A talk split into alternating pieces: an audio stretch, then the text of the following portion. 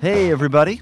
I'm Tyler Suiters with the Consumer Technology Association. We are the owners and the producers of CES, the most influential tech event anywhere on the planet. And we are here to get you CES ready. The big show is January 8th to 11th, 2019 in Las Vegas. And today we are addressing sports technology, and CES is where you'll find the intersection of professional athletes and sports technology and seemingly everything in between. Only at CES can you catch up with esports, an immersive fan experience, also technologies for smart venues, and we're addressing the quantified athlete, what athletes are going through when they're performing their sports. And it's all in one place. CES is where the future of sports technology comes to life. And today, two varied views on sports and tech. The first is with the CEO of a sports company called Hype. Um, if you haven't heard of it, you should know who this guy is. He has a doctorate in aerospace, a master's in business. He has worked in the semiconductor industry, and now he's focusing all that innovation and experience on the sports tech sector. And also, this is a real job. We are talking to a professor of sport management. How cool is that? Um, she is into not only with the latest tech trends for sports and what the sports audience is right now, how it's evolving and how it's embracing technology, but she also happens to be a major sports fan, which certainly helps her perspective. All that is coming up on this edition of CES Tech Talk. Dr. Lisa Neirotti is with George Washington University here in Washington, D.C. She is a professor of sport management there. And, Professor, excuse me, I'm going to go through your long resume here, as impressive as it is. She is president of the Washington chapter of Women in Sports and Events. She is on the editorial board of Sports Travel Magazine and is the author, most recently, of The Globalization in Sports. Professor Neirotti, thank you for your time today. Thank you. Uh, okay, now that I'm catching my breath after that long resume, and, and as I said, it is impressive, um, you have an interesting take on where sports fandom is heading, whether that's in person, whether that is at home. Um, give us a, a brief overview of your vision, if you don't mind. I've been following, you know, fan experiences both at home and in the stadium uh, over my 28 years as a professor. And, you know, technology does have a major impact. And it's interesting that technology that enhances the at home experience impacts the attendance in the stadium. Mm-hmm. And this is nothing new, as you know, we were worried when, or I wasn't, but uh, back then when television came about, uh, right. uh, people were worried how, you know, showing games on TV was going to impact attendance in the stadium. Mm-hmm. Um, so, do you see it it being the innovation and the uh, technology that, that is getting more incorporated in the fan experience, is that going to drive fan attendance as well through fan enthusiasm, through fan interest that people who may not be um, especially interested in investing hours in watching a sport will feel it's a bit more participatory, uh, participatory, um, that there's something else there for them besides the game itself? With so much of correspondence happening online now and fewer and fewer personal engagements, um, I feel sports has that role of bringing people together. Mm-hmm. Just look at uh, the Caps win. I mean, people went downtown and hung outside the stadium or uh, outside the arena uh-huh. uh, just to gather and support that team. So this is the Washington Capitals Stanley Cup victory earlier this year, exactly. right? Right. To a long-suffering city, We've gone a long time without a national championship. But when you looked at that crowd, I would say the majority of them were not fans of Caps prior to their run. Mm-hmm. I think they felt a, a bonding with everybody. And in this decisive time in, in our history, um, I think sports pulls people together. So I think sports teams um, can use that to their advantage of saying, this is a kind of safe area for everybody to come and enjoy um, activity. At a much, much more basic consumer level, too, uh, Professor, it seems that um, technology is enhancing even that aspect of it because one of the easiest ways to track what was going on outside Cap One Arena the night of the Capitals' victory, when it was in Las Vegas, they won the game in Las Vegas, but the celebration was here in Washington, was via social media. right? You wanted to get, be there to get your picture in front of the home arena of the Capitals, right? Or you in your uh, hockey sweater uh, with other fans. There's something about that that drives it too, right? Right. I'm suggesting that every stadium have a selfie post. Like you, ha- you have to have that iconic uh, location where you go and take a selfie, and mm-hmm. um, and you want to share that with all your friends, and uh, you know it's kind of a status symbol that mm-hmm. I was mm-hmm. at this event or that event. Um, but you know, technology also enhances that experience. So now with an app, you can tell the best way to get into the venue, um, available parking spaces. They know where they can get their chili cheese fries or their salad. Uh, they know where the shortest bathrooms are. They can also watch multiple different games at once. There's so many different things now available to the fan to make their experience better. So, watch a number of games at once and not just the one where you are. Um, this brings to mind some of the bigger, innovative minds in sports. I think of Ted Leonsis, who's the owner of the Washington Capitals hockey team, um, the late Paul Allen, owner of the Seattle Seahawks football club, and also the Portland Trailblazers in, in the NBA. Um, maybe even Mark Cuban with the Dallas Mavericks. Who comes to your mind for, for being an owner or a driver of um, innovation and tech innovation in the, in the fans' experience? There's been talk for many years, every time a new venue is built, that they're going to put television sets, you know, individual television sets in the seats uh, for people to watch whatever they want to watch. Um, I think for budget reasons, those have always not come to fruition, but one day I think they will. Uh, what they're doing now is they're installing just mini screens all over the place, um, and those have any game mm-hmm. possible on. So, um, and that's because people are, you know, fantasy football now with, you know, betting coming on. Uh, people are interested in following multiple sports events, not just the ones that are on the field. So we at, at, at, here at CTA have talked about and researched uh, the second screen experience and also now the third screen experience for when you're watching um, any kind of content at home, right? phone and iPads with you, your laptop, whatever it might be.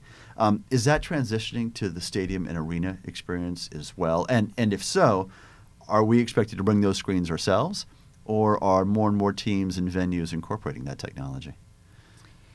Well, yes, it's both at home and in the stadium. My recent visit, I spent time observing and I think more people were looking down at their phones and looking at the field. and, uh, you know, and again, they're there, I think, for the overall experience, mm-hmm. but they don't want to miss something that's happening elsewhere.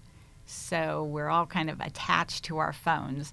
And, you know, it's important for those stadiums and arenas that do not have connectivity. Uh, so that's the, the number one emphasis that most venues are focusing on is how to make sure they have enough Wi-Fi capabilities. Mm-hmm. Because you know, if you're pushing everybody to an app or you want some in-game contest and they have to do it on their mobile, but they don't have connection. Mm-hmm. Hard to do. um, can we step back for a second? And this is a great conversation with Professor Neirotti at George Washington University. I'd like to talk to Lisa, the longtime San Diego Chargers fan now. I assume you're an LA Chargers fan as well. Um, what are you excited to see? You're, you're a sports fan, right? You go or have gone for the game, for the play, for the competition, the thrill. What is getting you more excited about about how and when you watch your favorite games? Well, if you're at home, I think you know it's that experience. I've tried the virtual reality. It's not what is good for me. Mm-hmm. I, I get dizzy easy. Um, I like augmented reality. I think that's you know fun.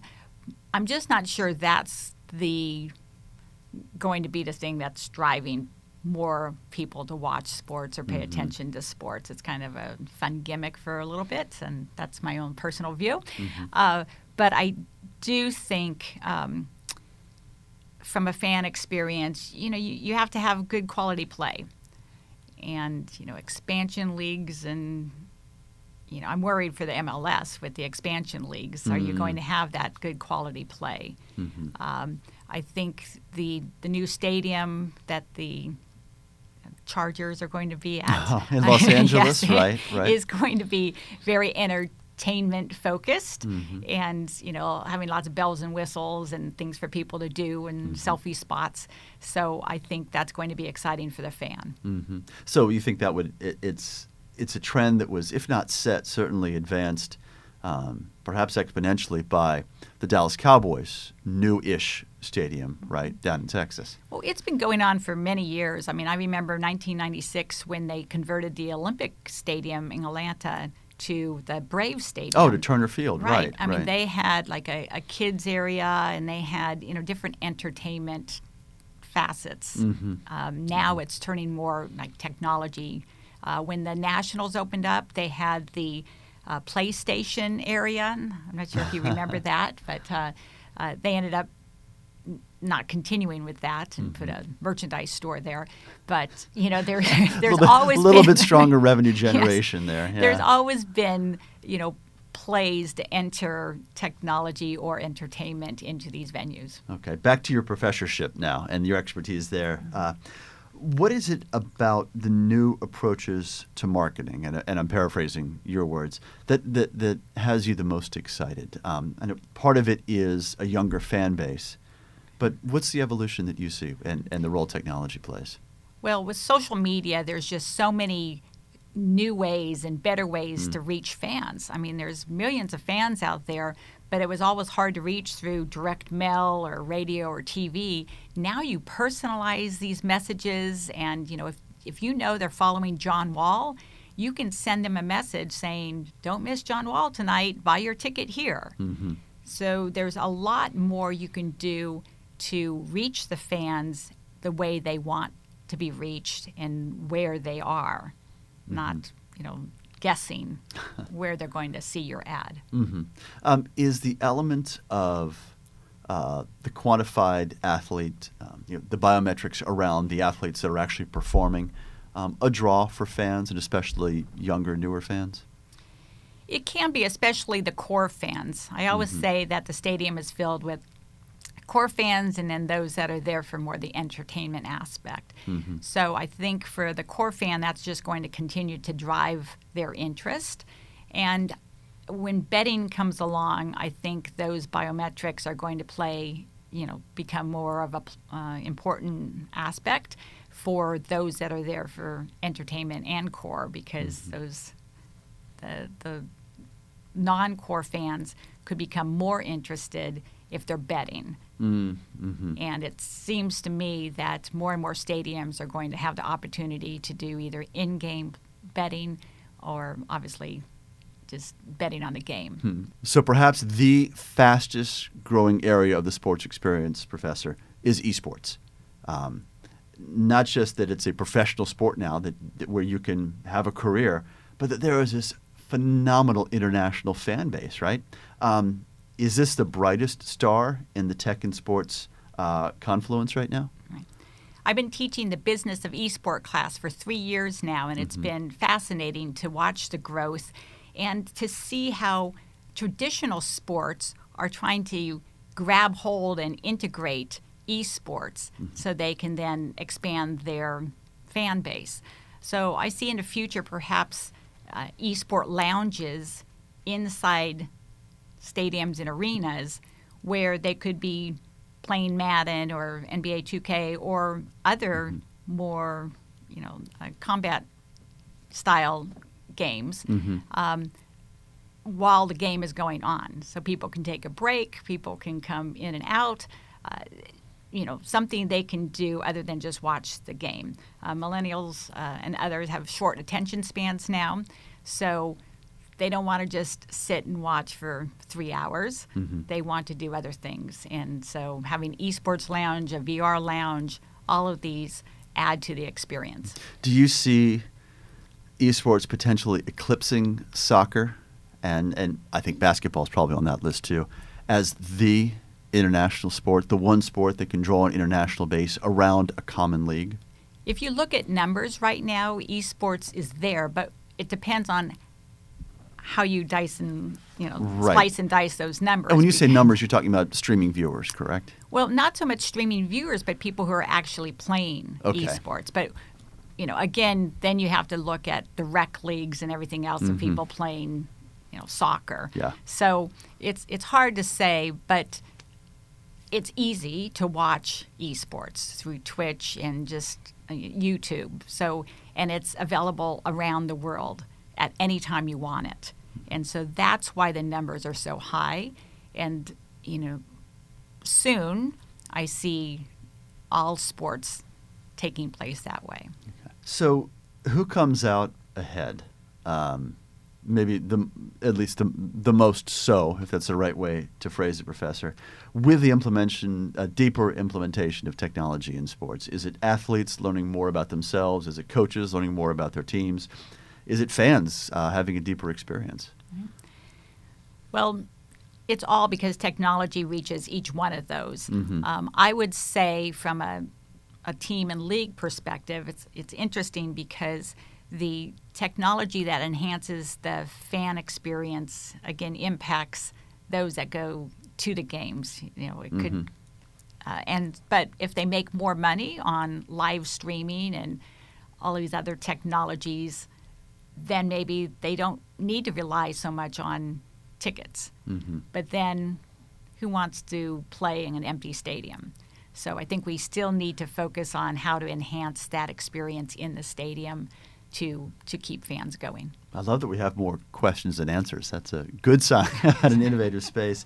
Dr. Lisa Neirotti is professor of sports management at George Washington University. Professor, great conversation. Thank you so much. Thank you. Can we ask you to hum a few bars of Superchargers? San Diego Superchargers charge. you did it! I wasn't expecting that. Great. Doctor, thanks again.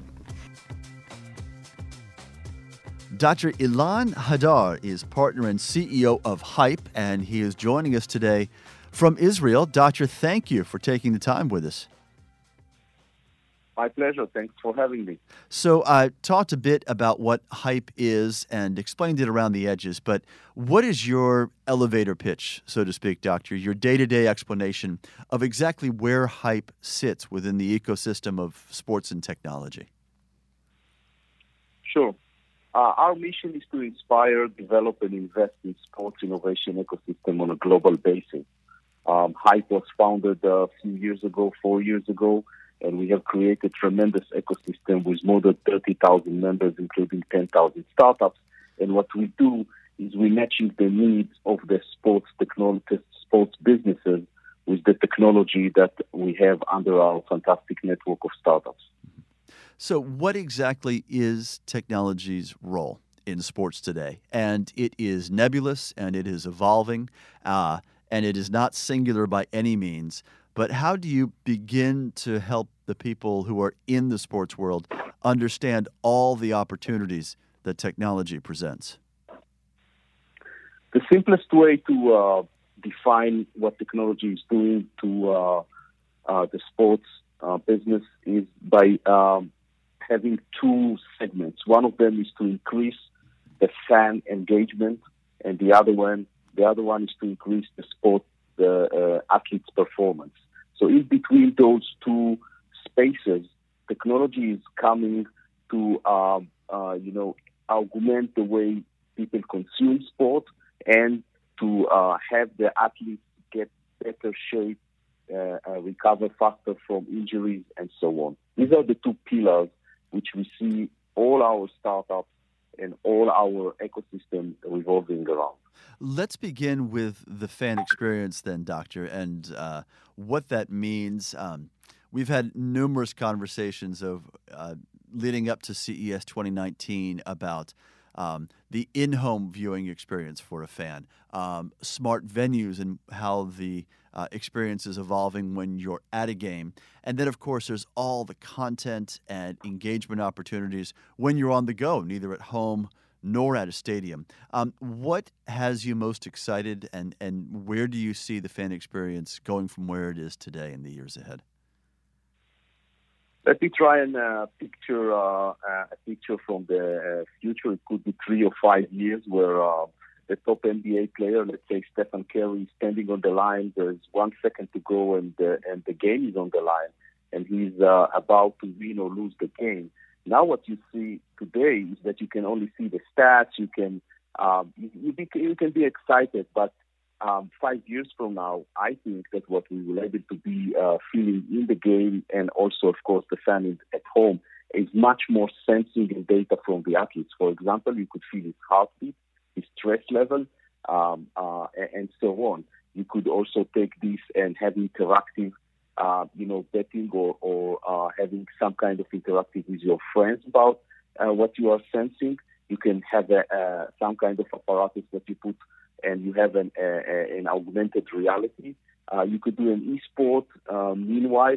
So everything is available today from technology standpoint at the, at the grassroots level. Know, what we need now for, for the next few years is everything to emerge and be able to provide it at home or in stadium. Uh, so the, the fans will interact and engage in, I would say, three, four uh, levels higher than what we are doing today.